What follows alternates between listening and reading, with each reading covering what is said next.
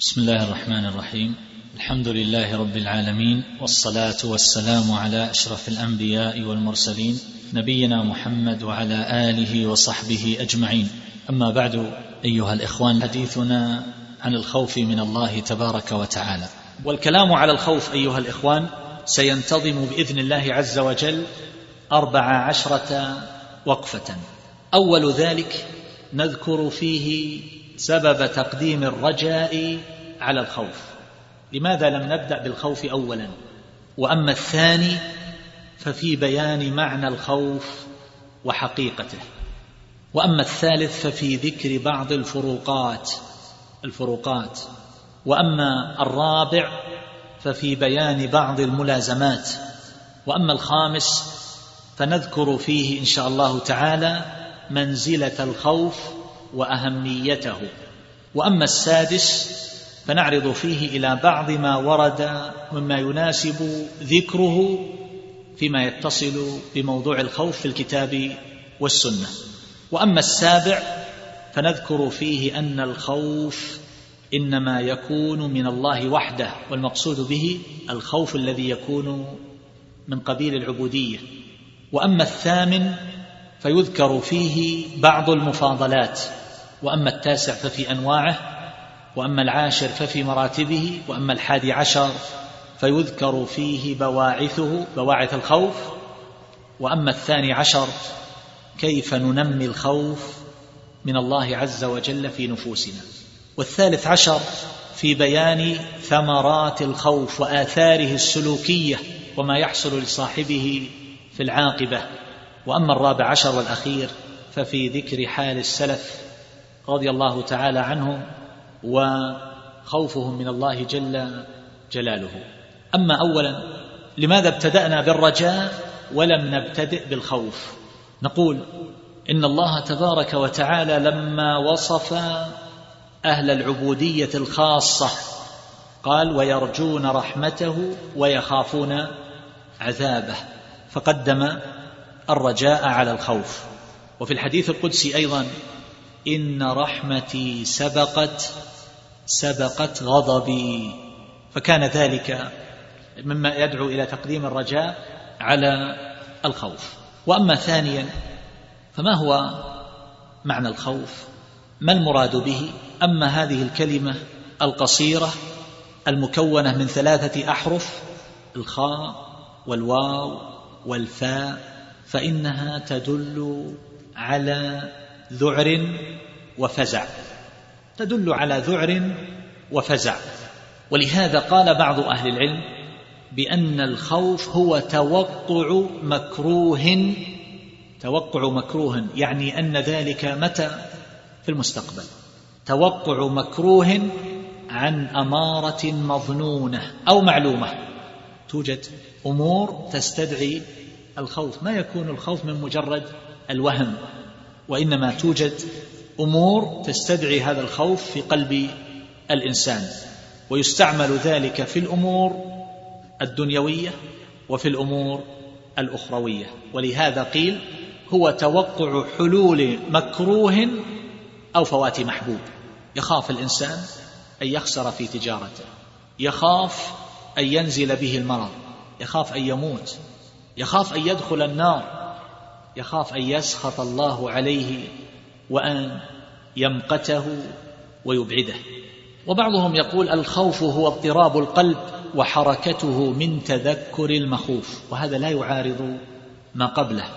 وبعضهم يفسره بفزع القلب بسبب المكروه المتوقع أو المحبوب الفائت أو أنه تألم القلب واحتراقه بسبب توقع المكروه في المستقبل. هذه المعاني متقاربة فالخوف يكون لشيء مستقبل ولهذا فهو يفارق الحزن باعتبار أن الحزن يتعلق بأمر فائت. بأمر فائت. الحزن يكون لما مضى. هو قلق يساور النفس وإشفاق أو نحو ذلك من أمر فائت.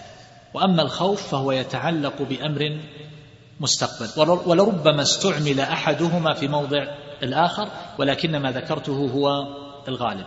ثالثا في ذكر بعض الفروقات. مما سبق عرفنا الفرق بين الخوف والحزن. بعد ذلك ما الفرق بين الخوف والخشية؟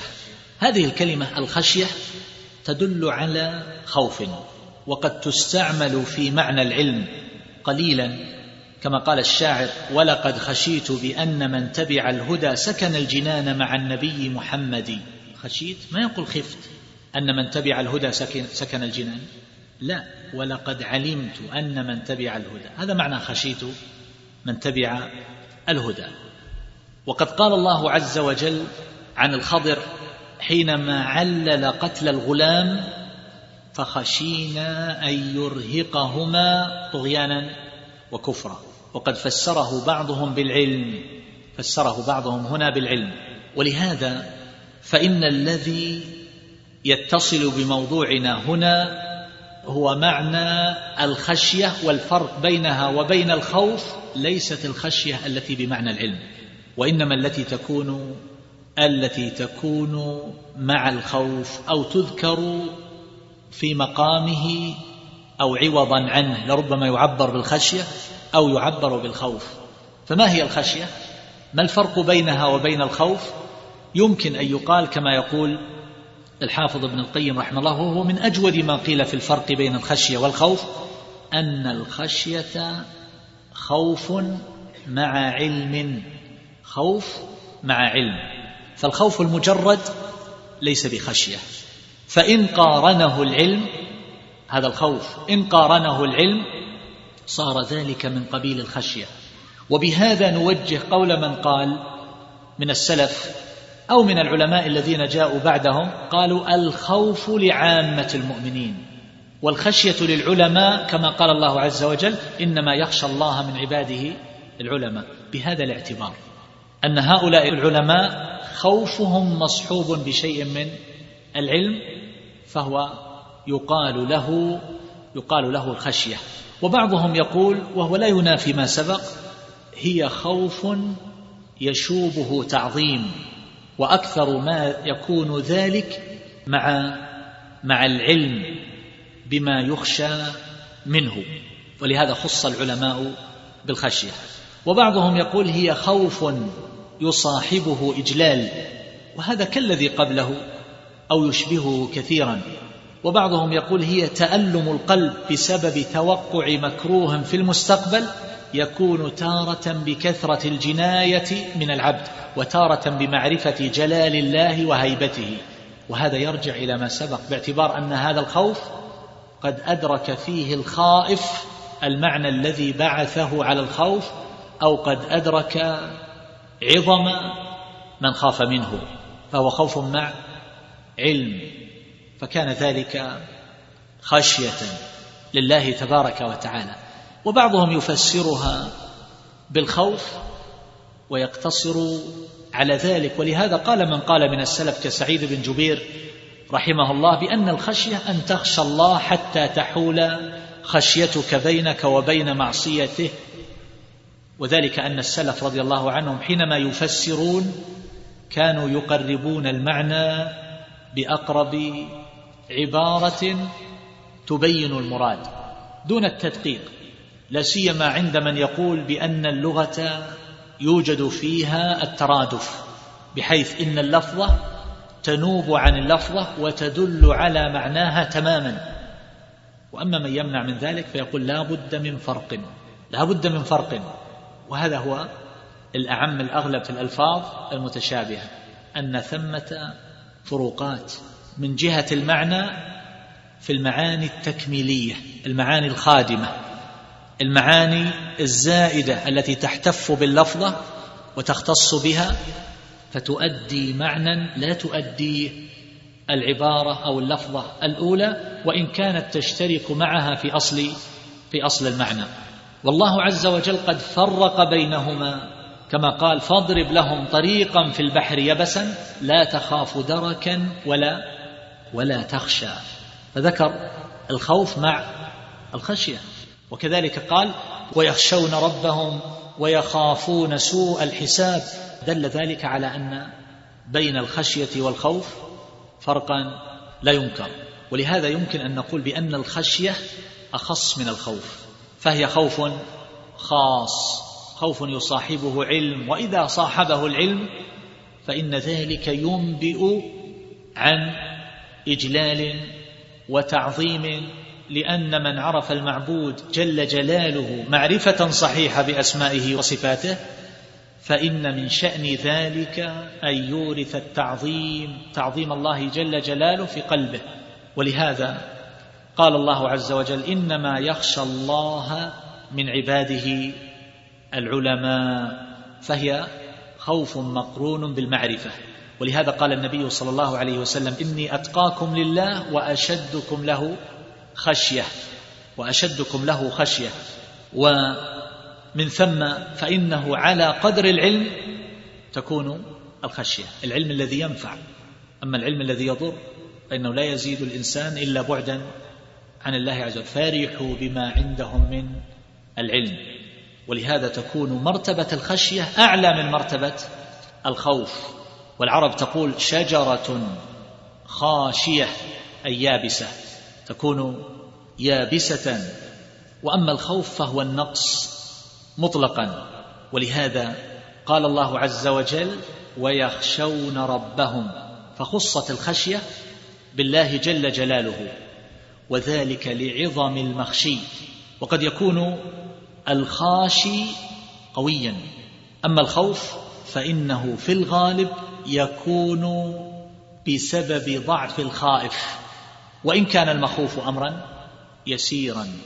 قد يخاف الإنسان من حشرة صغيرة جدا لا تضر ولا تنفع هذا الإنسان ويخاف منها غاية الخوف.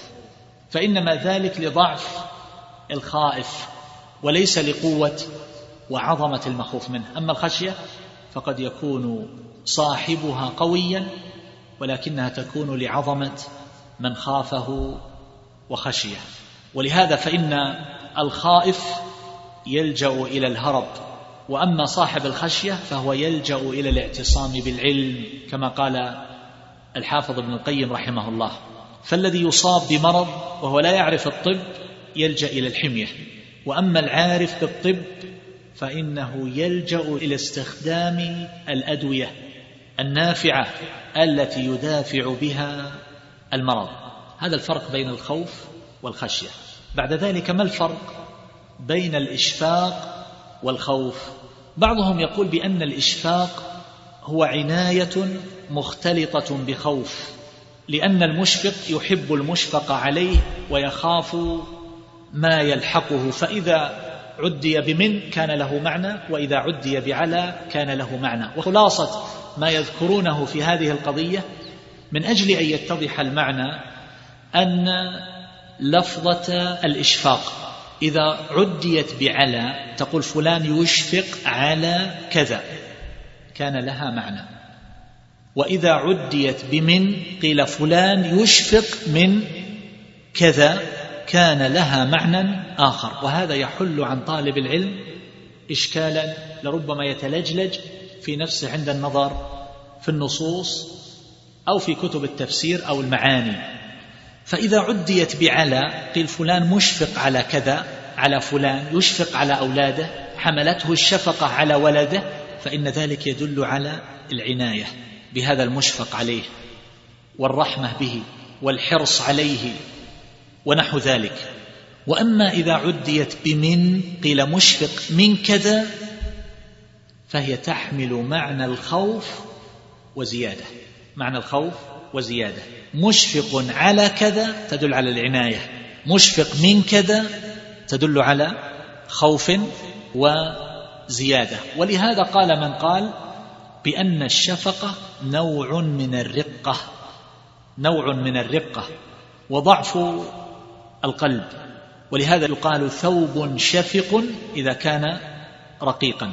فيمكن أن يقال كما ذكر جماعة ومنهم الحافظ ابن القيم وأبو هلال العسكري بأن الإشفاق هو رقة الخوف هو خوف برحمة من الخائف لمن يخاف عليه هذا إذا عدي بعلى فهو بمنزلة الرأفة من الرحمة فالرأفة أرق الرحمة وأما إذا كان بمن فهو بمعنى الخوف بمعنى الخوف وزيادة ولهذا قال الله عز وجل وهم من خشيته مشفقون. فلو كانت الخشية بمعنى الخوف فقط لما ذكر هذا وهذا.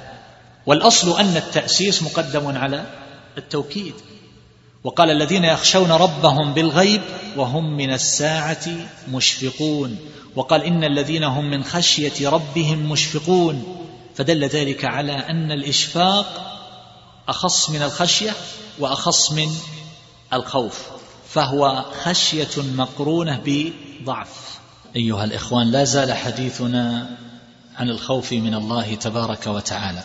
وكنا نتحدث عن بعض الفروقات وذكرنا أربعة منها. تحدثنا عن الفرق بين الخوف والخشية وبين الخوف والإشفاق وبين الخوف والرهبة وبين الخوف والوجل. هذه أربعة. وبقي خامس يكمل المهم منها وهو الفرق بين الخوف والهيبة. الخوف عرفناه ويمكن أن يقال بأن الهيبة هي خوف مقارن لتعظيم وإجلال. وكثيرا ما يكون مع محبة ومعرفة بالمخوف منه. هذه هي الهيبة والمهابة خوف يقارنه تعظيم. فهذا هو الخامس من هذه الفروقات. وهناك من الألفاظ ما يقرب من معنى الخوف إلا أنه يفترق معه ببعض الفروقات وليس ذلك من الأهمية بمكان لأنه لم يرد مستعملا معبرا به عن الخوف من الله جل جلاله كالروع وهو الفزع ومنه الحديث الذي تعرفون في الرؤيا التي رآها عبد الله بن عمر بن الخطاب رضي الله عنه لما رأى النار تلك البئر المطوية فقال له الملكان لم ترع أي لا بأس عليك ولا خوف ولا خوف عليك أو لا يلحقك خوف. فالروع هو الفزع. الروع هو الفزع. جاء ذلك في سياق ذكر خبر إبراهيم صلى الله عليه وسلم حينما قال الله عز وجل فلما ذهب عن إبراهيم الروع وجاءته البشرى. فذلك الروع إنما كان من الملائكة حينما لم يأكلوا من طعامه. من ذلك أيضا وهو السابع الفرق بين الخوف والإيجاس فالإيجاس والتوجس من الشيء هو ما ينتابك من الخوف لصوت أو حركة أو نحو ذلك في أصل المعنى فيكون ذلك دافعا لهذا الخوف ومسببا له فأوجس منهم خيفة لكن ذلك لم يرد في الخوف من الله جل جلاله. والثامن منها وهو الرعب وذلك أن هذه اللفظة تدل على القطع وعلى الامتلاء تدل على معنيين. فأنت حينما تقول رعبت السنام سنام البعير كانوا يقطعونه من أجل والبعير حي من أجل أخذ ما فيه من الودك أو من الشحوم فتقول رعبت السنام أي قطعته. رعبت يده أي قطعتها. رعبت فرع الشجرة أي قطعته. ويدل أيضا على الامتلاء. كما قال الله عز وجل سألقي في قلوب الذين كفروا الرعب وهو الخوف الذي يملأ قلوبهم. ولهذا قال النبي صلى الله عليه وسلم نصرت بالرعب مسيرة مسيرة شهر. ويمكن أن يجمع بين المعنيين فيقال هو الخوف الذي يقطع نياط. القلب الخوف الذي يقطع نياط القلب ولم يرد ذلك أيضا في الخوف من الله تبارك وتعالى. خوف يملأ الصدر فكأن نياط القلب تنقطع من شدته. والتاسع وهو الفزع. والفزع هو خوف مفاجئ يدهمك بسبب داهية أو أمر مفزع يقع فجأة. صوت عظيم. أو داهية أو كارثة تقع فيفاجئ ذلك الإنسان فيقال إنه قد فزع. فزع لشدة ما دهاه فجأة. فهذا هو الفزع. الخوف المفاجئ هو هو الفزع. ومعلوم أن الخوف بمجرده لا يلزم أن يكون أن يكون مفاجئا. وذلك أيضا لم يرد لم يرد في الخوف من الله جل جلاله والعاشر والأخير وهو الفرق الفرق وهو خوف شديد يتفرق منه القلب. هكذا فسر فهو انزعاج شديد في القلب يتفرق قلب الإنسان من شدته بحيث أن هذا الإنسان لا يعي من شدة الخوف. ومعلوم أن وعي الإنسان إنما يكون بقلبه. ومن ثم فإذا وقع فيه هذا الخوف الشديد المزعج فإنه يتفرق ذلك القلب من جرائه. ومن أهل العلم من يقول بأن ذلك الفرق هو الخوف الذي يكون ناقلا له من الأمن. هو في حال من الأمن فانتقل منها إلى حال أخرى يصاحبها الخوف أو يملأها الخوف فقيل له الفرق لمفارقته الحال الأولى التي كان عليها من الأمن إلى الخوف ولكن ذلك لا يظهر كل الظهور والله تعالى أعلم. رابعا في ذكر بعض الملازمات عرفنا أيها الإخوان أن الخوف ملازم للرجاء وأن الخوف الصحيح لا بد معه من رجاء وأنه إن عدم الرجاء فإن ذلك الخوف يكون يكون قنوطا وياسا من رحمة الله جل جلاله. فلا بد معه من رجاء من أجل أن يكون الخوف محمودا. وقد عرفنا فيما سبق أن من المقامات والأعمال القلبية ما يكون جامعا بين مقامين اثنين ومنها ما يكون جامعا لأكثر من ذلك ومنها ما يندرج تحته عامة المقامات.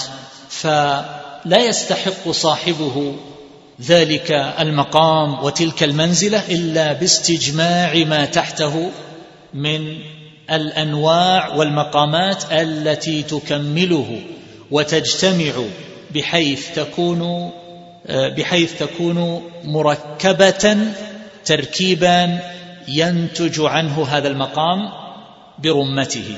هكذا تكون بعض المقامات والله تعالى أعلم. فالخوف مثلا يجمع مقام الرجاء والإرادة والخشية تجمع مقام المعرفة بالله والمعرفة بحق عبوديته. فمتى عرف الله وعرف حقه اشتدت خشيته لله. ولهذا قال الله تعالى إنما يخشى الله من عباده العلماء كما سيأتي بيانه بإذن الله عز وجل. وهكذا مقام الهيبة يجمع المحبة والإجلال والتعظيم. المحبة والإجلال والتعظيم. الخوف بمجرده لا يكون هيبة والمحبة بمجردها لا تكون هيبة وإنما إذا اجتمع هذا وهذا كان ذلك من قبيل الهيبة. والله تعالى أعلم. خامسا منزلة الخوف من الدين. ما هي أهميته؟ ما هي مكانته؟ نحن عرفنا أيها الإخوان أن الأعمال القلبية جنس الأعمال القلبية أفضل من جنس الأعمال البدنية الأعمال التي تكون بالجوارح والمقصود الجنس لا الافراد فالخوف يعد من المقامات العلية في الإيمان. وهو من لوازم الإيمان من جهة بل هو من الإيمان بالنظر إليه من جهة أخرى. كما قال الحافظ ابن حجر رحمه الله تعالى بأنه من لوازم الإيمان وذكر هذا غيره كالشيخ عبد الرحمن بن سعدي وطائفة.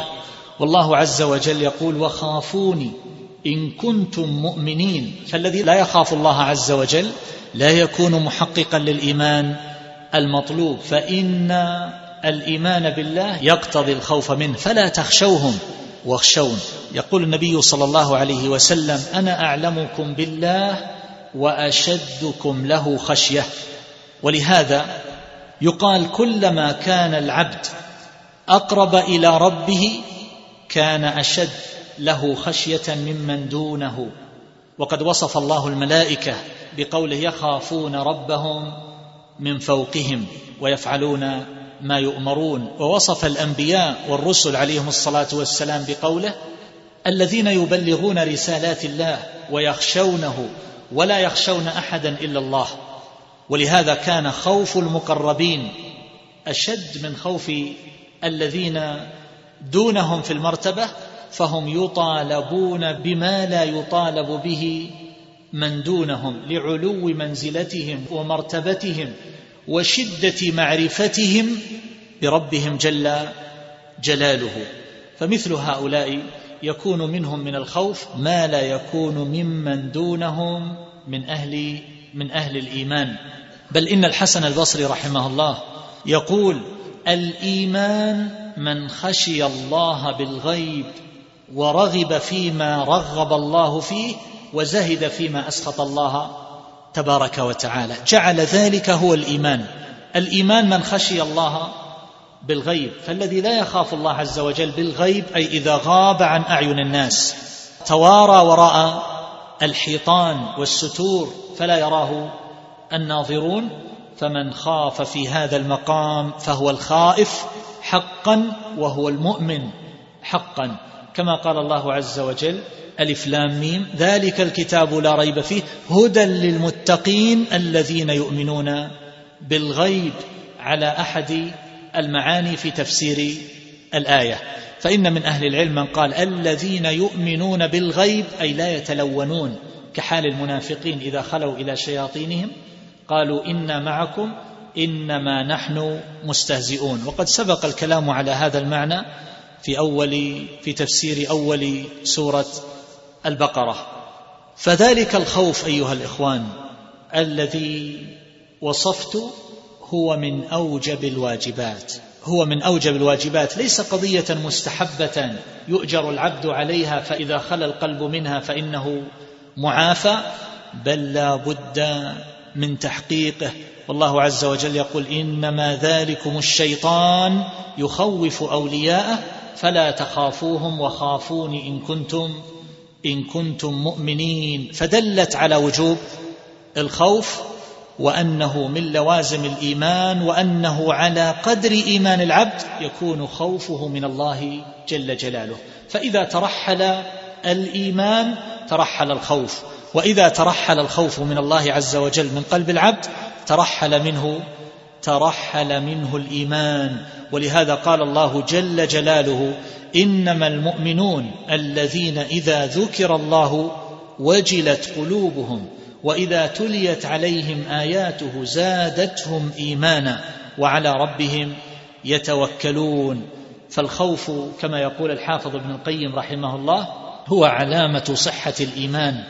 وترحله من القلب هو علامة ترحل الإيمان. ولهذا قيل إذا عري القلب من الهيبة عري من الإيمان. نسأل الله العفو والعافية. وعليه فإن الخوف من الله واجب ومن لم يخف فهو فهو آثم. هذا المعنى ذكره كثير ذكره كثير من أهل العلم. وهذا الخوف أيها الإخوان الموصوف هو شعار هو شعار الصالحين. وقد قال وهب ابن منبه رحمه الله ما عبد الله بمثل بمثل الخوف وهو أصل كل خير في الدنيا والآخرة. كما قال بعض المتقدمين وكل قلب ليس فيه خوف الله فهو قلب فهو قلب خرب وقد وصف بعض أهل العلم.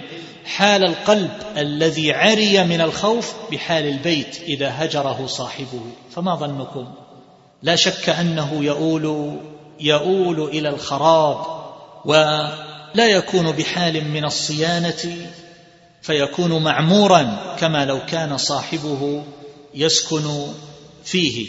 ولهذا قالوا قال هؤلاء الذين ضربوا له هذا المثل قالوا إن الرجل ليمر بالقوم فيقول قائلهم إنا نبغضه ولم يروا منه شيئا.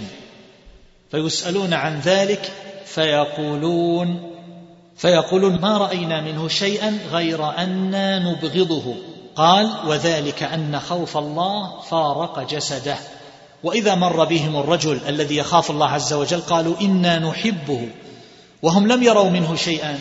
يوجب محبته فإذا وإنما ذلك لأنه يخاف الله جل جلاله. وهذا أمر مشاهد. من الناس من يتصنع غاية التصنع في عمله وحاله ويذكر أعماله الكثيرة. ومع ذلك فإن قلوب الخلق تبغضه وتنفر منه غاية النفور. وإذا أحسنوا إليه فإنما يحسنون إليه اتقاء لشره. ومن الناس من لا يرى الناس منه شيئا من هذه الأعمال ولا يتحدث عن عمله. ومع ذلك فإنه يجذب قلوب الناس ويأسرها أسرا.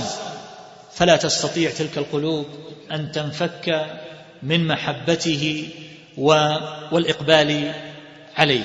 والله عز وجل يقول ومثل كلمة طيبة كشجرة طيبة.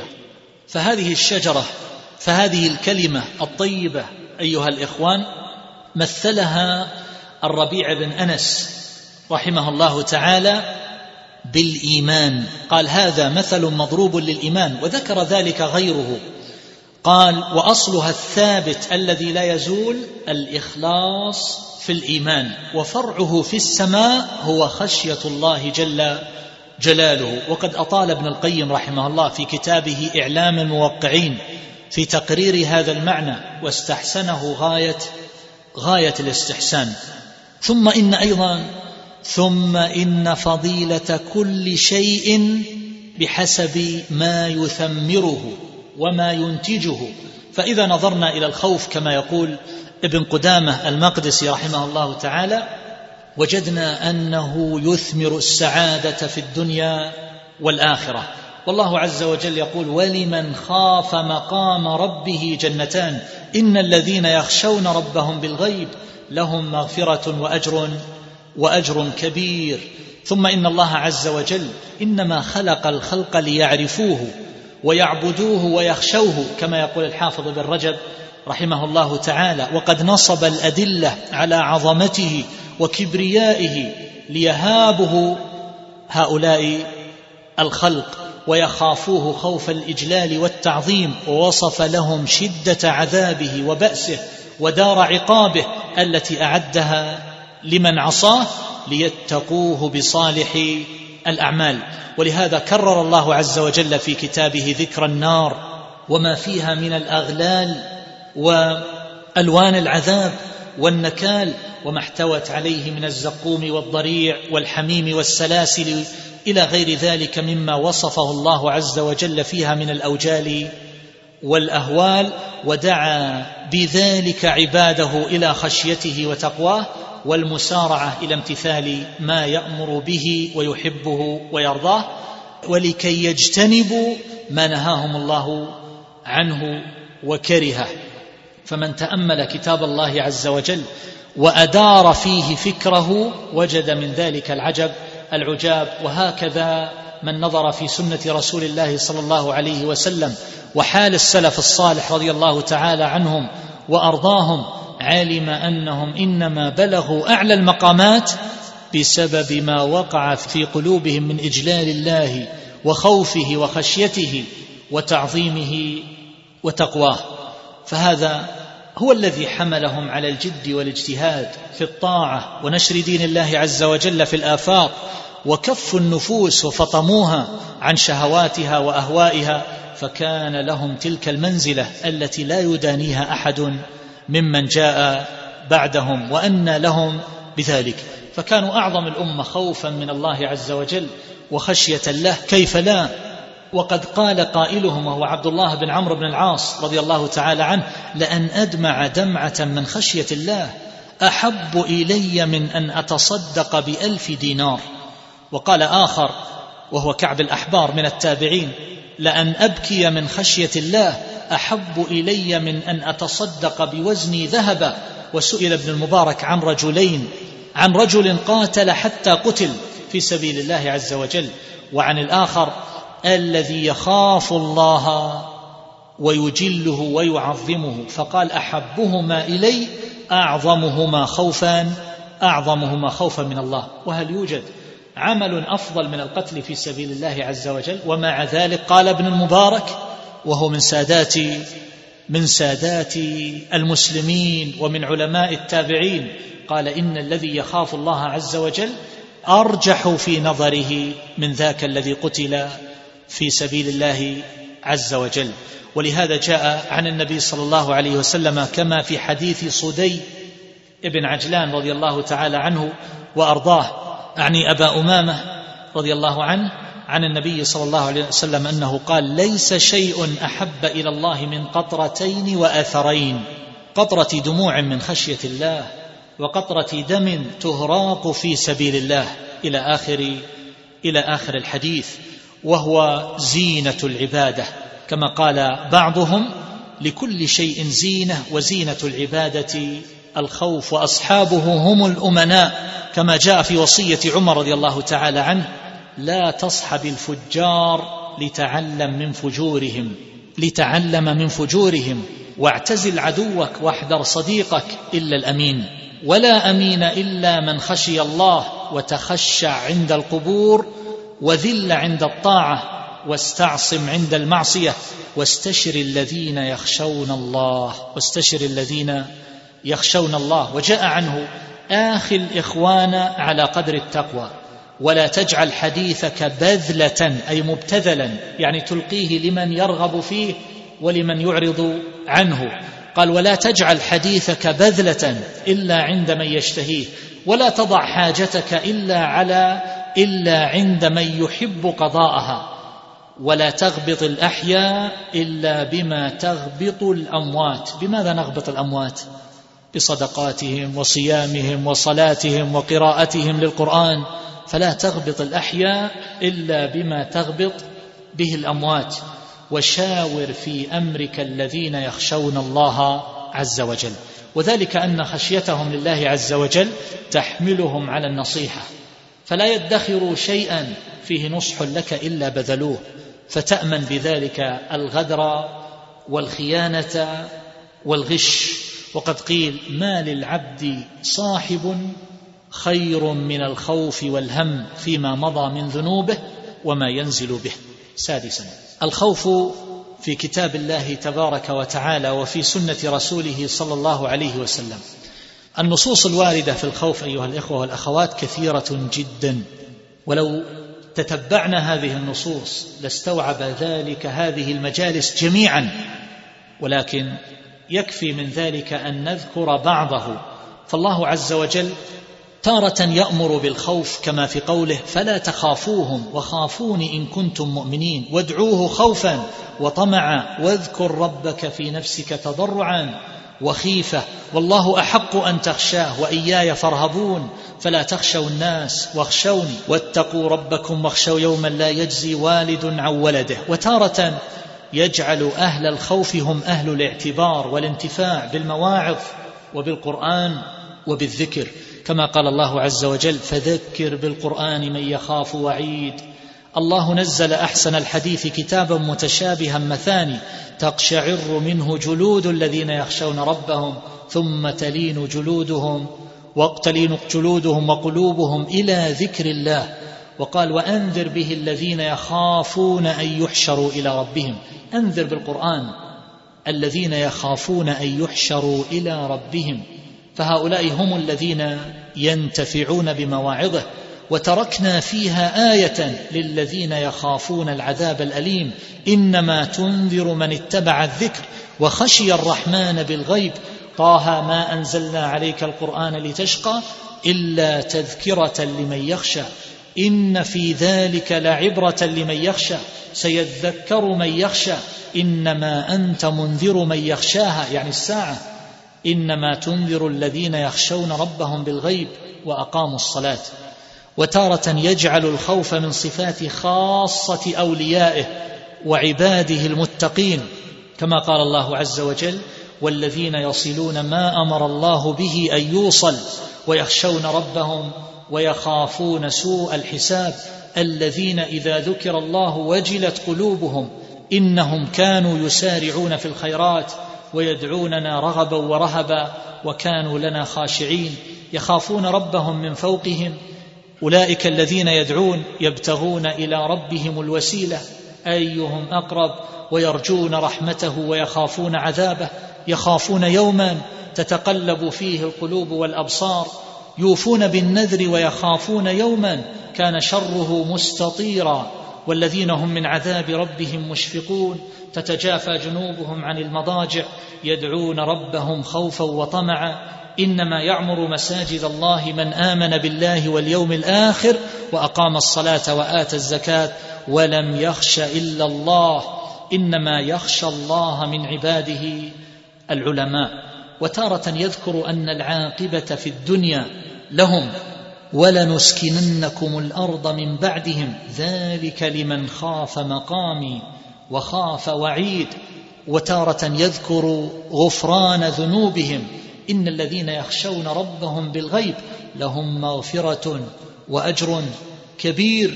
ثم يبين أنه أدخلهم الجنة بسبب بسبب خوفهم. ولمن خاف مقام ربه جنتان. قالوا يعني أهل الجنة. إنا كنا قبل في أهلنا مشفقين فمن الله علينا ووقانا عذاب السموم. ولهذا قال بعض السلف رضي الله عنهم ينبغي لمن لم يشفق أي ألا يكون من أهل الجنة لأن أهل الجنة قالوا إنا كنا قبل في أهلنا مشفقين. وقال الله تعالى وأما من خاف مقام ربه ونهى النفس عن الهوى فإن الجنة هي المأوى. إنا نخاف من ربنا يوما عبوسا قمطريرا فوقاهم الله شر ذلك اليوم ولقاهم نضرة وسرورا وجزاهم بما صبروا. جنة وحريرا متكئين فيها على الأرائك لا يرون فيها شمسا ولا زمهريرا ودانية عليهم ظلالها وذللت قطوفها تذليلا. وكما قال الله تبارك وتعالى وأزلفت الجنة للمتقين غير بعيد. هذا ما توعدون لكل أواب حفيظ. من خشي الرحمن بالغيب وجاء بقلب منيب ادخلوها بسلام. ذلك يوم الخلود. ويقول في هذا المعنى إن الذين آمنوا وعملوا الصالحات أولئك هم خير البرية. جزاؤهم عند ربهم جنات عدن تجري من تحتها الأنهار خالدين فيها أبدا رضي الله عنهم ورضوا عنه. ذلك لمن خشي ذلك لمن خشي ربه. ويقول ومن يطع الله ورسوله ويخشى الله ويتقه فأولئك هم الفائزون. وجاء في حديث أبي ذر مرفوعا إلى النبي صلى الله عليه وسلم أنه قال إني أرى ما لا ترون. وأسمع ما لا تسمعون. أطت السماء وحق لها أن تئط. ما فيها موضع أربع أصابع إلا وملك واضع جبهته لله ساجدا. والله لو تعلمون ما أعلم. لضحكتم قليلا ولبكيتم كثيرا وما تلذذتم بالنساء على الفرش ولا خرجتم إلى الصعودات تجأرون إلى الله. قال أبو ذر رضي الله تعالى عنه لوددت أني كنت شجرة فتعضد. أخرجه الترمذي وهو حديث وهو حديث صحيح. وجاء من حديث عبد الله بن عمرو بن العاص رضي الله عنه في قصة الكسوف لما كسفت الشمس على عهد رسول الله صلى الله عليه وسلم. وفيه أن النبي صلى الله عليه وسلم قال لأصحابه أدنيت النار مني حتى لقد جعلت أتقيها خشية أن تغشاكم. حتى رأيت فيها امرأة من حمير تعذب في هرة ربطتها فلم تدعها تأكل من خشاش الأرض فلا هي أطعمتها ولا هي سقتها حتى ماتت فلقد رأيتها تنهشها إذا أقبلت وإذا ولت تنهش أليتها وحتى رأيت فيها صاحب السبتيتين ومعنى ذلك أنه يلبس نعالا يحذى نعال السبت كما قال عنترة في قصيدته المعروفة.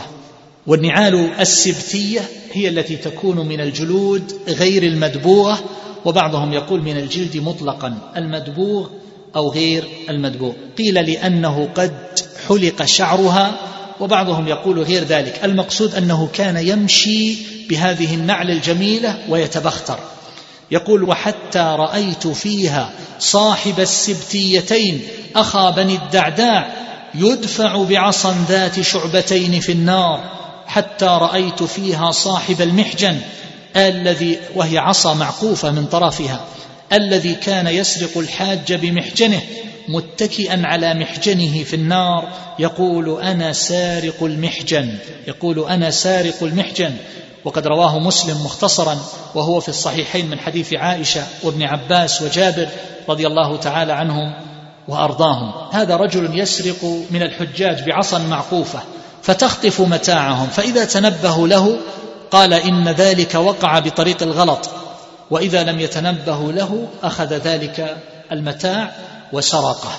وبهذا نعرف أيها الإخوان شدة الأمر وأن أحاديث الرجاء تلك التي سبقت في موضوع الرجاء أنها لا تؤخذ بمفردها وأن العبد ينبغي أن يحاسب ويخاف فهذا صاحب النعلين الذي كان يتبختر بهما يدفع بعصا في النار بسبب تبختره هذا. وقد جاء في حديث أبي سعيد مرفوعا إلى النبي صلى الله عليه وسلم في قصة المحشر أو في خبر المحشر فيقول يقول الله عز وجل يا آدم فيقول لبيك وسعديك والخير في يديك. قال يقول أخرج بعث النار. قال وما بعث النار؟ قال من كل ألف تسعمائة وتسعة وتسعين. فذاك حين يشيب الصغير وتضع كل ذات حمل حملها وترى الناس سكرا وما هم بسكرى ولكن عذاب الله شديد.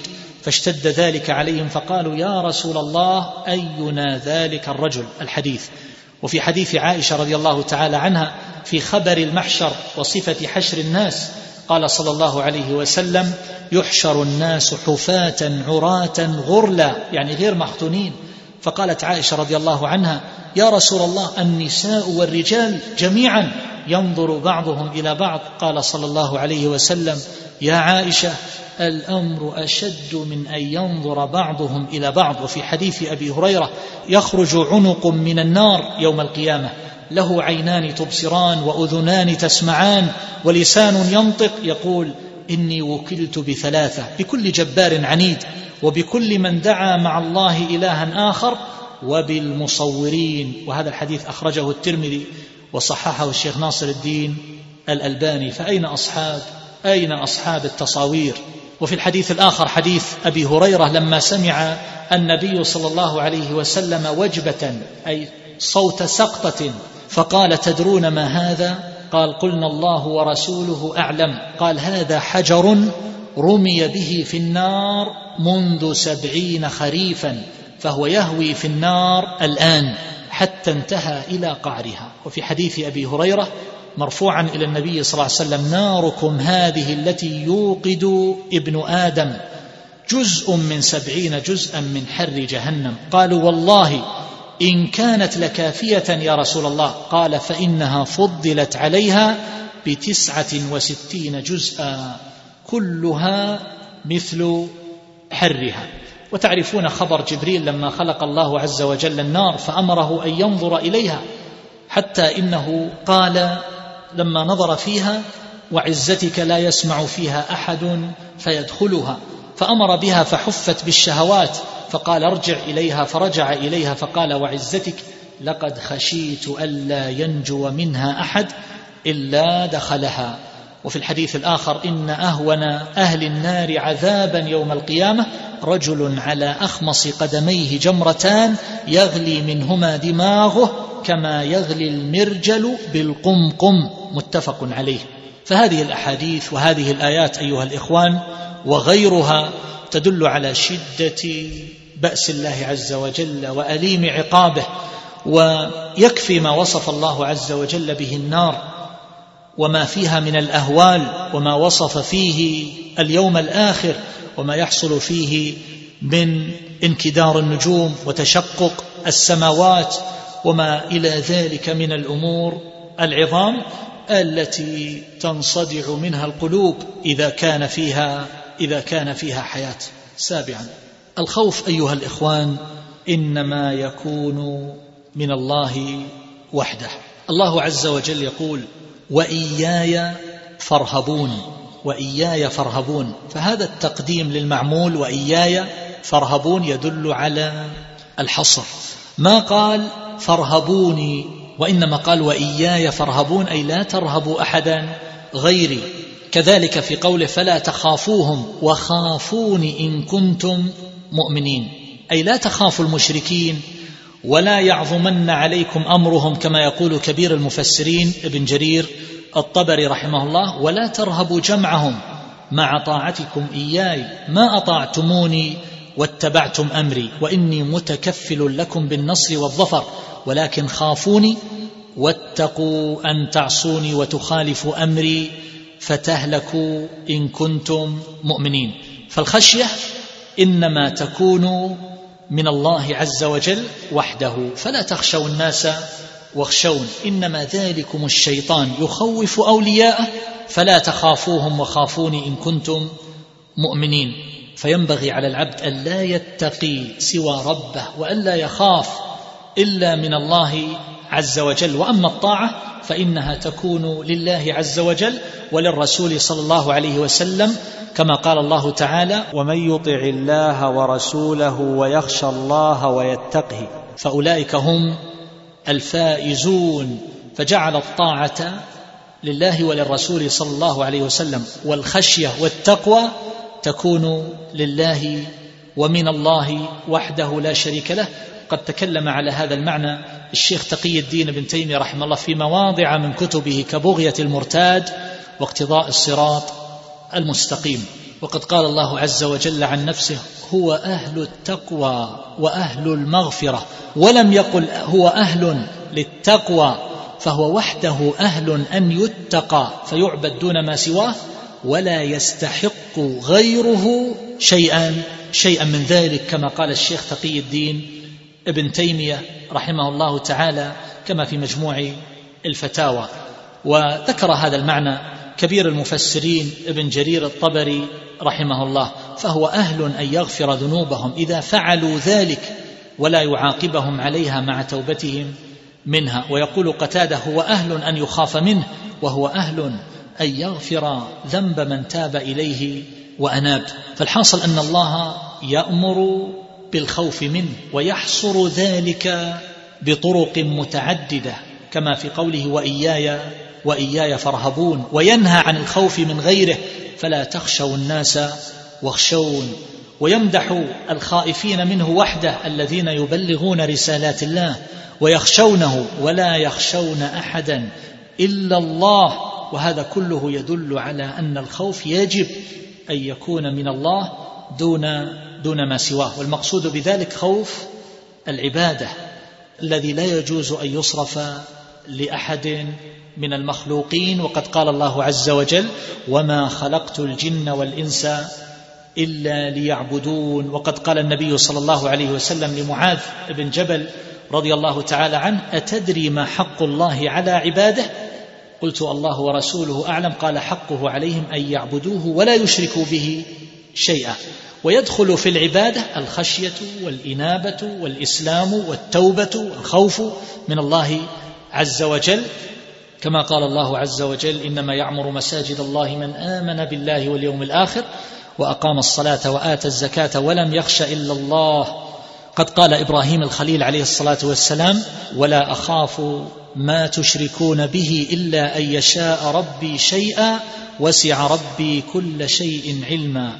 ذكر هذا المعنى شيخ الإسلام ابن تيمية رحمه الله تعالى وقد قال أبو عمرو الدمشقي رحمه الله حقيقة الخوف ألا تخاف مع الله ألا تخاف مع الله أحدا. ثامنا في ذكر بعض المفاضلات تحدثنا عن المفاضلة بين الخوف والرجاء. ومن كان دافعه في العمل الرجاء.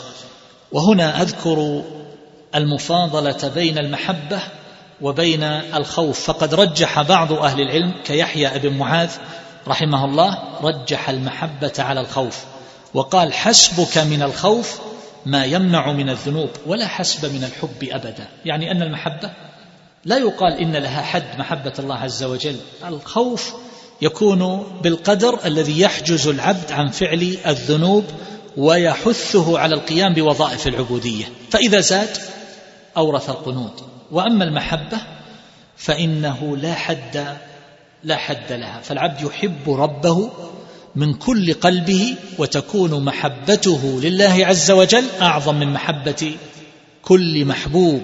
ولا بد. وعلى كل حال يكفي هذا فيما يتعلق بالمفاضلات إضافة إلى ما سبق ذكره منها. تاسعا أنواع الخوف. كما قلنا لكم في الكلام على الرجاء أيها الإخوان بأن الشيء قد ينظر إليه من زوايا متعددة فيتنوع باعتبارات مختلفة. كما قلنا إن الإنسان ينقسم بالنسبة للدين إلى مسلم وكافر وبالنسبة للعافية والمرض إلى صحيح ومريض. وبالنسبة إلى الجنس إلى ذكر وأنثى وبالنسبة إلى العلم إلى عالم وغير عالم إلى غير ذلك. فالخوف كذلك ينقسم. فإذا نظرنا إلى الخوف من جهة الحكم التكليفي. الحكم التكليفي يعني الواجب مستحب المباح الحرام المكروه أقسام الحكم التكليفي الخمسة. فإننا نجد أن الخوف ينقسم. إلى مشروع وممنوع ومباح. فالخوف المشروع منه ما يكون واجبا وهو خوف العبادة. خوف العبادة وهو الخوف من الله عز وجل وعذابه ما لم يوقع صاحبه في القنوط واليأس من رحمة الله عز وجل. وإلا كان كان محرما وهو بهذا الاعتبار من أفضل المقامات كما سبق وأجلها كما قال الله عز وجل يمدح خاصة أولياء يخافون ربهم من فوقهم. والقدر الواجب منه ما حمل على ترك الحرام وفعل الواجبات كما ذكر هذا جماعة من أهل العلم كالحافظ بن رجب وغيره. والقدر المستحب ما حثه على فعل المستحبات وترك وترك المكروهات والاسترسال مع المباحات. يعني الإكثار الإكثار منها والتوسع والتوسع فيها. فيكون بهذا يكون بهذا الاعتبار من قبيل المستحب. فإذا تزايد فإنه يورث القنوط وبهذا يكون محرما فيلحق النوع الذي بعده وهو الثاني وهو الخوف المحرم وهو ثلاث أنواع. الأول ما سبق وهو ما زاد حتى أورث صاحبه القنوط فهذا لا يجوز. منه نوع وهو لكن هذا النوع لا يكون شركا. ومنه نوع آخر وهو أن يترك الإنسان ما يجب عليه من الجهاد في سبيل الله والأمر بالمعروف والنهي عن المنكر والقيام بوظائف العبودية خوفا من الناس. فهذا أمر محرم وهو نقص في كمال التوحيد. ولهذا جاء في الحديث إن الله يقول للعبد يوم القيامة ما منعك إذ رأيت المنكر ألا تغيره؟ فيقول يا رب خشيت الناس. فيقول إياي كنت أحق أن تخشى. رواه رواه الإمام أحمد. ولذلك وصف الله عز وجل خاصة أولياء بأنهم لا يخافون لومة لائم فهم يقدمون رضا الله عز وجل والخوف منه على لوم المخلوقين وعلى خوفهم وهذا يدل على قوة هممهم وعزائمهم في عبوديتهم لله تبارك وتعالى. كما ذكر هذا المعنى الشيخ عبد الرحمن بن سعدي رحمه الله عند تفسير هذه الآية. بخلاف صاحب القلب الضعيف وصاحب العزم الضعيف الذي ينثني عند لوم اللائمين فيترك ما هو بصدده من العمل الصالح لئلا يلومه الناس. وهذا إنما يكون قلبه متوجها إلى المخلوقين. فإذا وجد الحث منهم والثناء فإنه ينشط إلى القيام بالأعمال الصالحة. وإذا وجد اللوم والتبكيت فإنه يقعد عن ذلك ويتخلى عن عمله عن عمله الطيب الذي يقربه إلى الله جل جلاله. أما هؤلاء فإنهم لا يخافون في الله لومة لائم. وهذا الخوف هو الذي بايع النبي صلى الله عليه وسلم أصحابه عليه كما في حديث عبادة رضي الله تعالى عنه. بايعنا رسول الله صلى الله عليه وسلم على السمع والطاعة في المنشط والمكره وألا ننازع الأمر أهله وأن نقول بالحق حيثما كنا. ولا نخاف في الله لومة لائم. أخرجه الشيخان. وبه وصى النبي صلى الله عليه وسلم أبا ذر كما قال رضي الله عنه أمرني خليلي صلى الله عليه وسلم بسبع وذكر منها وأمرني ألا أخاف في الله لومة لائم وفي حديث أبي نضرة عن أبي سعيد الخدري رضي الله عنه أن النبي صلى الله عليه وسلم قام خطيبا فكان فيما قال ألا لا يمنعن رجلا هيبة الناس أن يقول بحق إذا علمه. قال فبكى أبو سعيد رضي الله عنه وقال والله لقد رأينا أشياء فهبنا. أخرجه الترمذي وابن ماجه وصححه الشيخ ناصر الدين الألباني رحمه الله الجميع. وجاء أيضا عن بعض السلف وهو عبد الله العمري الزاهد إن من غفلتك عن نفسك إعراضك عن الله بأن ترى ما يسخطه فتجاوزه ولا تأمر ولا تنهى عن المنكر خوفا ممن لا يملك لك ضرا ولا نفعا. من ترك الأمر بالمعروف والنهي عن المنكر مخافة المخلوقين نزعت منه الهيبة فلو أمر بعض ولده لاستخف لاستخف به. جزاء جزاء وفاقا. قد قال الشيخ تقي الدين رحمه الله عند قوله تبارك وتعالى الذين يبلغون رسالات الله ويخشونه ولا يخشون أحدا إلا الله. يقول إذا نقص خوف العبد من الله عز وجل خاف من المخلوقين. وعلى قدر نقص الخوف من الله عز وجل يكون الخوف من المخلوقين متعاظما في قلب في قلب العبد كما في الرجاء والمحبة والتوكل وما إلى ذلك. فإذا عبي القلب وملئ بالإقبال على الله عز وجل وعمر بهذه المقامات والأعمال القلبية الفاضلة فإنه لا يبقى محل للمخلوق وإذا كان الخوف من غير الله يزاحم الخوف من الله عز وجل فيترك أمر الله أو يرتكب معصيته. خوفا من المخلوقين فهذا من الخوف فهذا من الشرك الخفي. كما قال الشيخ تقي الدين ابن تيمية رحمه الله ولا يسلم منه أحد إلا من رحم الله عز وجل وعصم. وقد جاء في الخبر بأن الشرك في هذه الأمة أخفى من دبيب النمل وطريق التخلص من ذلك كله الإخلاص لله عز وجل. فمن كان يرجو لقاء ربه فليعمل عملا صالحا ولا يشرك بعبادة ربه أحدا. وقد رأى ابن محيريز رحمه الله من التابعين على خالد بن يزيد ابن معاوية جبة من خز. جبة من خز يعني من الحرير أو من الإبريسم المخلوط بالصوف. فقال أتلبس الخز؟ فقال إنما ألبس لهؤلاء وأشار إلى الخليفة.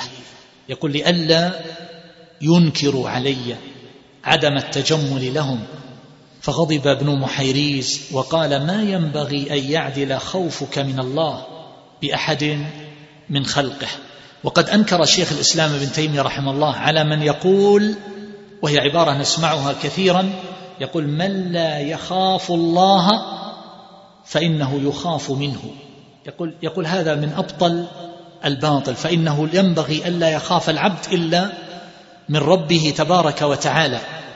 وأما العبد الذي لا يخاف الله عز وجل يقول شيخ الإسلام عبارته يقول ولا من يخاف الله فإن من لا يخاف الله أخس وأذل من أن يخاف.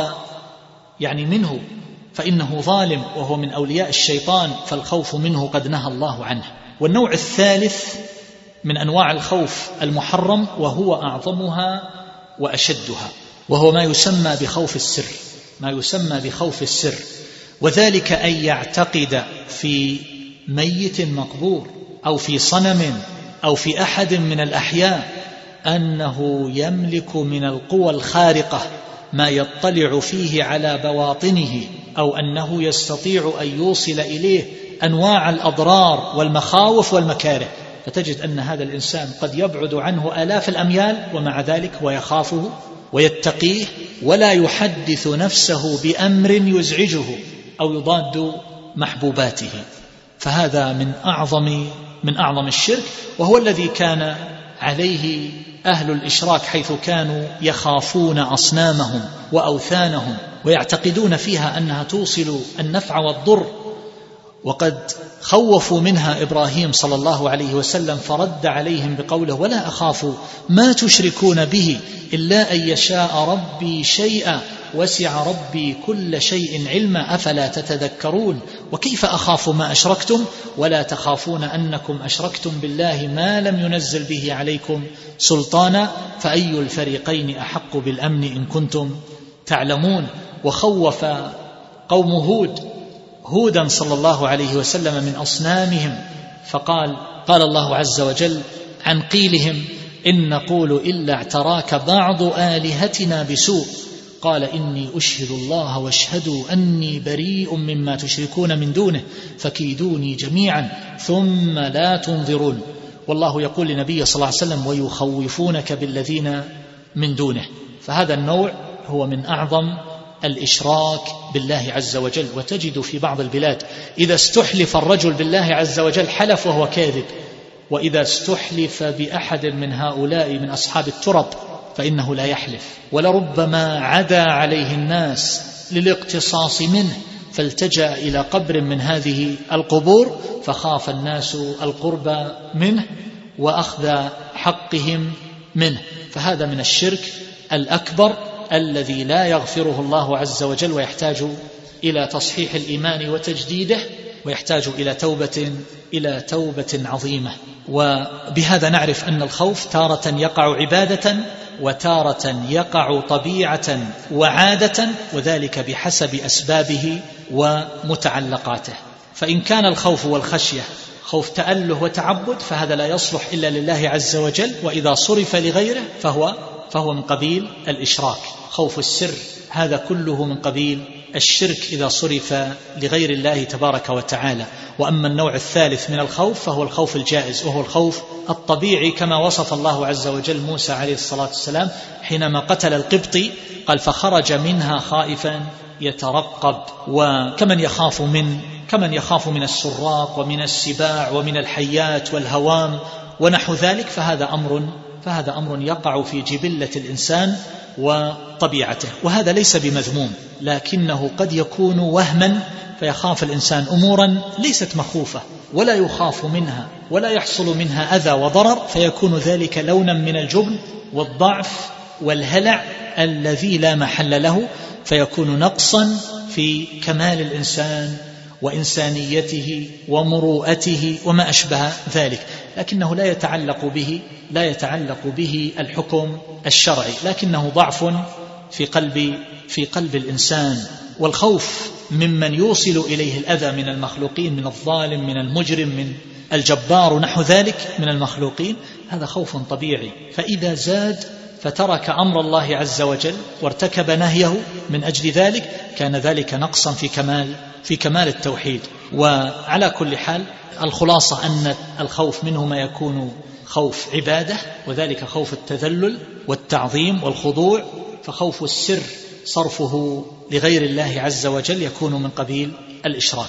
والقسم الآخر وهو الخوف الطبيعي الجبلي وهذا قد يزيد عند الإنسان كما ذكرنا سابقا. أما الخوف المحمود فهو الخوف من الله عز وجل ومن عقابه ومن وعيده وما أشبه ذلك. فصار الخوف بهذا الاعتبار يمكن أن ينقسم إلى خوف محمود وإلى خوف مذموم وإلى قسم ثالث وهو الخوف الذي لا يتعلق به الحمد ولا ولا الذم وهو الخوف الطبيعي. الامر العاشر وهو مراتب الخوف. هذا الخوف نعرف مما سبق أنه يتفاوت وأن الناس ليسوا فيه على مرتبة واحدة. فتارة يكون هذا الخوف شديدا مبالغا فيه فيزيد عن حد الاعتدال فيورث الإنسان ياسا وقنوطا من رحمة الله تبارك وتعالى. وقد عرفنا عند الكلام على أحكام الخوف من خلال الدروس السابقة أن هذا من الخوف المذموم.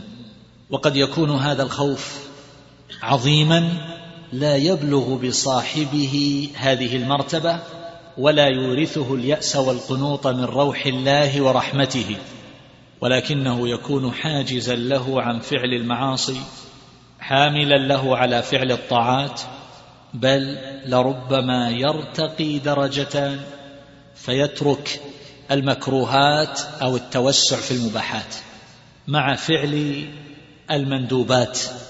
فهذا الخوف هو الخوف المطلوب الذي صار صاحبه فيه إلى حد الاعتدال والاستقامة فأصحابه على مرتبتين من يعظم خوفهم حتى تركوا المكروهات وفعلوا المستحبات ونبذوا التوسع في المباحات. ودون هؤلاء من قل خوفه من الله عز وجل فلم يعد عنده من الخوف ما يحجزه عن مقارفة الآثام وترك الواجبات والإخلال بوظائف العبودية الواجبة. فهذا الخوف يحتاج إلى مراجعة وإلى تصحيح وإلى أن يستزيد صاحبه من هذا المعنى والعمل القلبي الشريف من أجل أن يرتقي بخوفه ليصل إلى المرتبة التي وصفتها قبل ذلك. فهذا خوف المفرطين من ضعف إيمانهم وقل ورعهم وتقواهم وخشيتهم من الله من الله جل جلاله. فصار ذلك نقصا في إيمانهم الواجب. وأما أصحاب المرتبة التي قبله فهم أصحاب الخوف الواجب أو الخوف المستحب. الخوف الذي يحمل على ترك المحرمات وفعل الواجبات هذا هو الخوف الواجب. الذي يحمل فوق ذلك على فعل المستحبات وترك المكروهات والتوسع بالمباحات هذا خوف هذا خوف مستحب. وذلك أن الناس يتفاضلون في الدرجات العالية والإيمان كما أخبر النبي صلى الله عليه وسلم بضع وسبعون أو بضع وستون شعبة. فيتفاضل الناس فيه تفاضلا عظيما. حتى في مراتب الكمال الناس يتفاضلون فيها غاية التفاضل. رأيتم قول إبراهيم صلى الله عليه وسلم حينما قال لربه وهو خليل الرحمن رب أرني كيف تحيي الموتى؟ قال أولم تؤمن؟ قال بلى ولكن ليطمئن قلبي. فهو عليه الصلاة والسلام قد بلغ المرتبة العليا في الكمال ولكنه أراد أن ينتقل من مرتبة علم اليقين إلى مرتبة عين اليقين في هذه المسألة.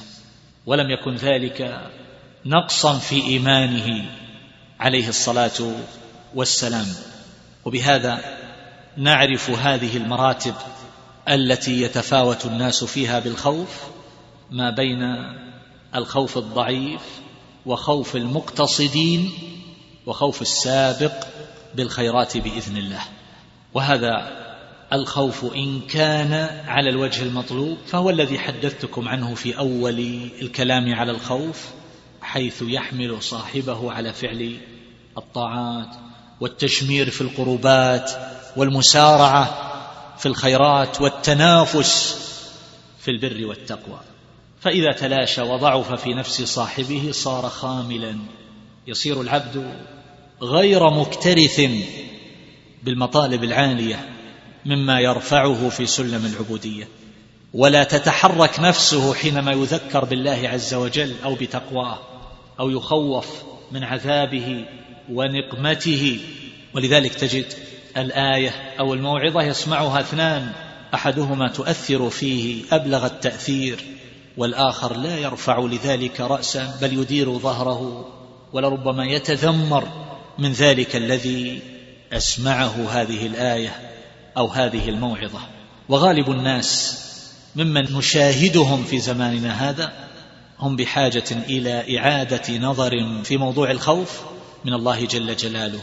فهو خوف ناقص ومن ثم يقع التفريط كثيرا في حياتنا في أعمالنا فيما نقدم عليه من معاملات مالية أو من علاقات نسيء بها إلى الآخرين من مظالم يتحملها العبد فتكثر التبعات التي يحملها على ظهره حينما يقدم على الله جل جلاله. كل ذلك بسبب نقص خوفنا الواجب من الله تبارك وتعالى.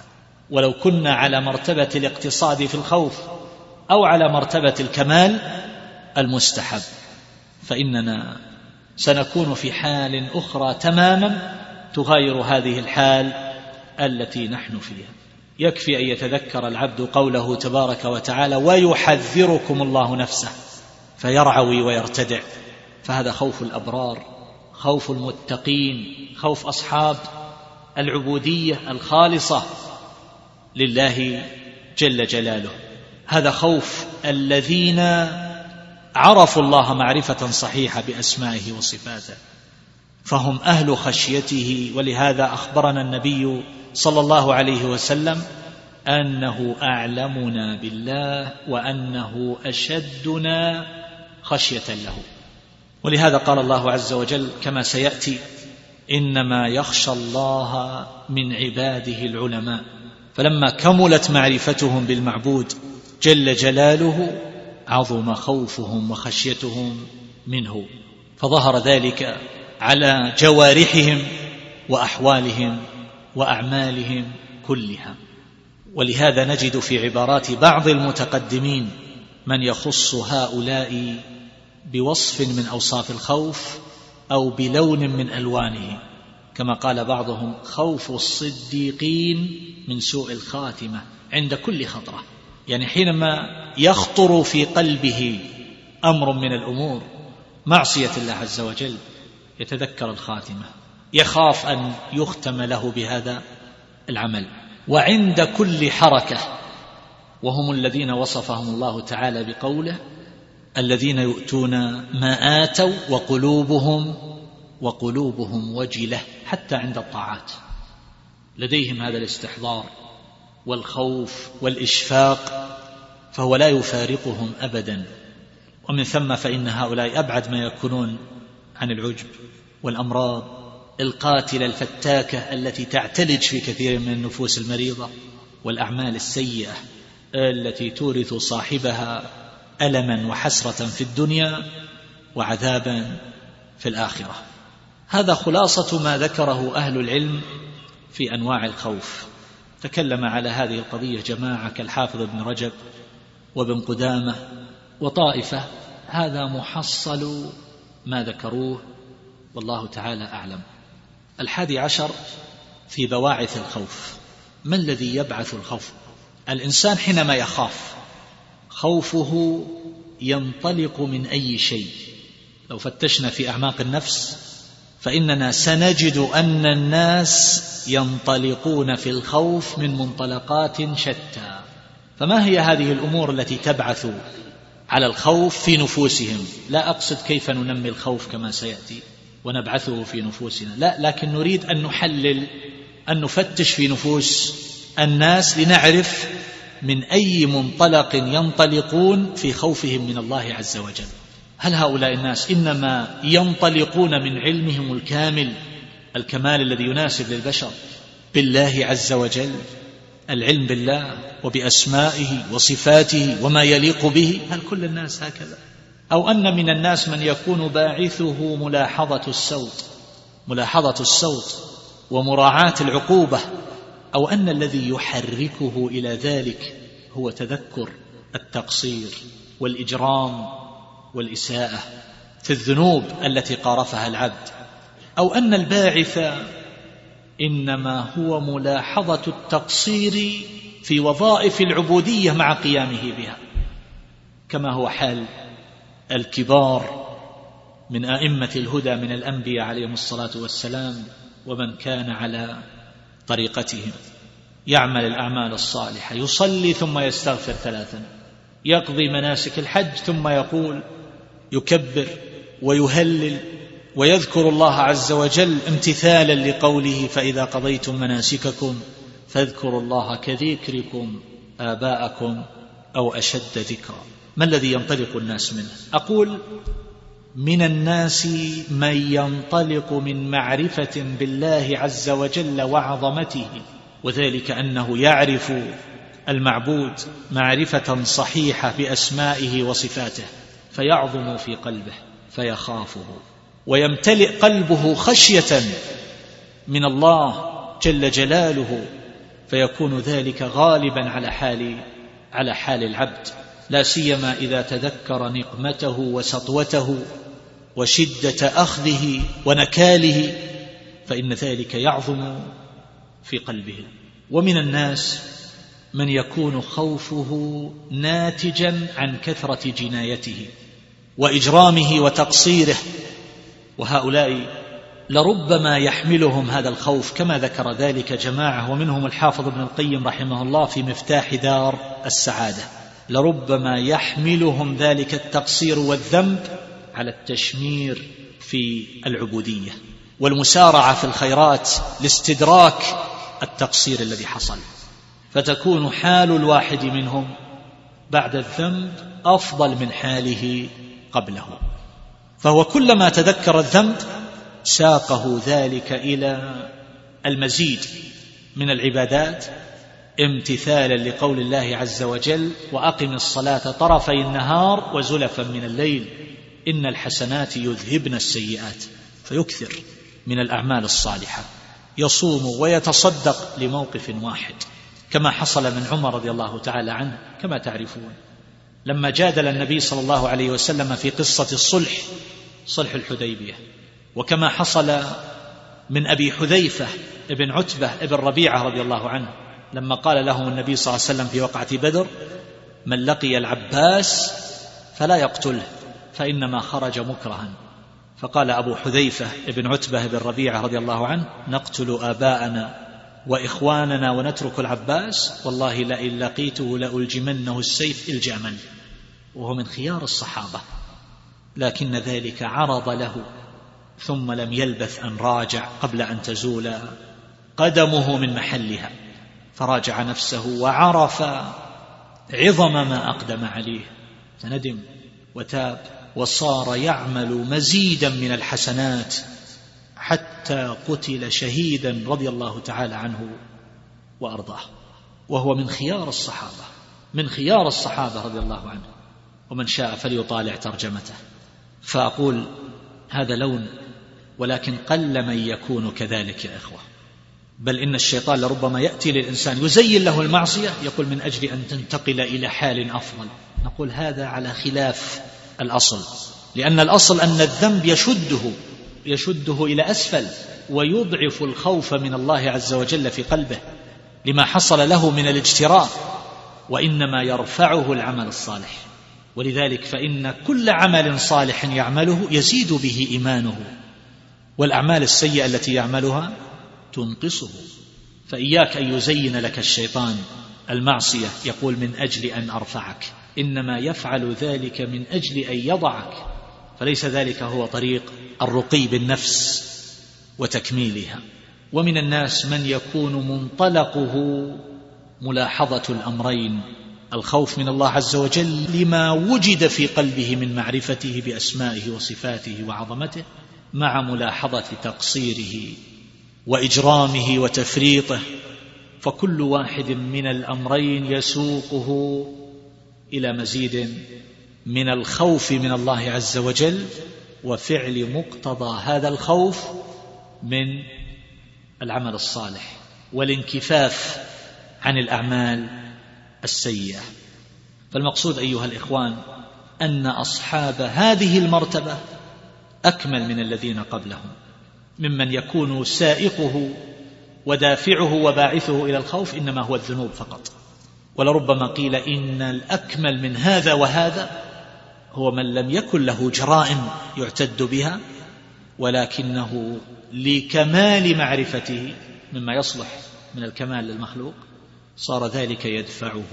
مثل الأنبياء عليهم الصلاة والسلام والملائكة يعملون يخافون يمتثلون لأنهم عرفوا المعبود معرفة صحيحة فامتلأت قلوبهم خشية وإخباتا وخوفا من الله تبارك وتعالى. وبهذا تعرف أنك كلما ازددت معرفة بالله عز وجل ازددت خوفا منه. وبهذا تعرف أيضا أثر العقائد الصحيحة حيث تورث الأعمال الكاملة. تصور الذي لا يؤمن بأن الله عز وجل متصف بالسمع والبصر والعزة والقوة وما أشبه ذلك من صفات الكمال. كيف يراقب ربه وكيف يخافه؟ الذي لا يؤمن بأن الله يغضب غضبا يليق بجلاله وعظمته. كيف تؤثر فيه تلك العقيدة الفاسدة؟ فإذا اكتملت معرفة العبد بربه ازداد خوفه من الله. ولذلك نحن بحاجة إلى دراسة الأسماء الحسنى ومعرفة معانيها لأن ذلك سيثمر هذه الأعمال القلبية ويمتلئ القلب محبة ورجاء وخوفا وتوكلا وتعظيما إلى غير ذلك من المعاني. هذا لا يحصل في قلب إنسان لا يعرف لا يعرف ربه وما يتصف به من صفات الكمال. وإنما قد يكون خوفه من الإجرام فقط من إجرامه. والله المستعان. ولهذا قال بعضهم العاقل لا يخرج عن هذه الأحرف الثلاثة. الأول أن يكون خائفا لما سلف منه من الذنوب والثاني أن يكون خوفه لكونه لا يدري ما ينزل به ساعة بعد ساعة. لا يدري. يعاقب يقبل عمله الصالح يرد يموت على خاتمة سيئة. فهو دائم الترقب وجل خائف ليس غافلا عما ينتظره وكذا الخوف من إبهام العاقبة. فإن الإنسان لا يدري بماذا يختم له ولا يدري هل سيكون بعد وروده النار وإن منكم إلا واردها هل سيكون صدور بعد الورود هل يكون صدر بعد هذا الورود. ثم لا يدري في أي المحلين ينزل. في الجنة أو في النار. فحق لمن لم يدري ذلك أن يخاف. فإذا كان العبد مستقيما فقد يكون خوفه من عدم قبول العمل. وقد يكون خوفه من الخاتمة إن الرجل لا يعمل بعمل أهل الجنة الحديث. أو يخاف أنه لم يأتي بالعمل على الوجه المطلوب فيكون قد أخل به. وإن كان مقصرا مسيئا فإنه يخاف من جرائر هذا الفعل وتبعاته وما ينتج عنه من الآثام والملامة والمؤاخذة عند الله تبارك وتعالى. فهذا بحاجة إلى ندم وإقلاع وتوبة. وختاما لهذه القضية فإن من كان دافعه في الخوف هو ملاحظة السوط فهذا دون من كان حامله على الخوف معرفة المعبود جل جلاله بأسمائه وصفاته. لكن كل واحد من هذين الخوفين ينفع صاحبه ويحصل به الانزجار والانكفاف مع الامتثال بفعل المأمورات. لكن شتان بين هذا وهذا.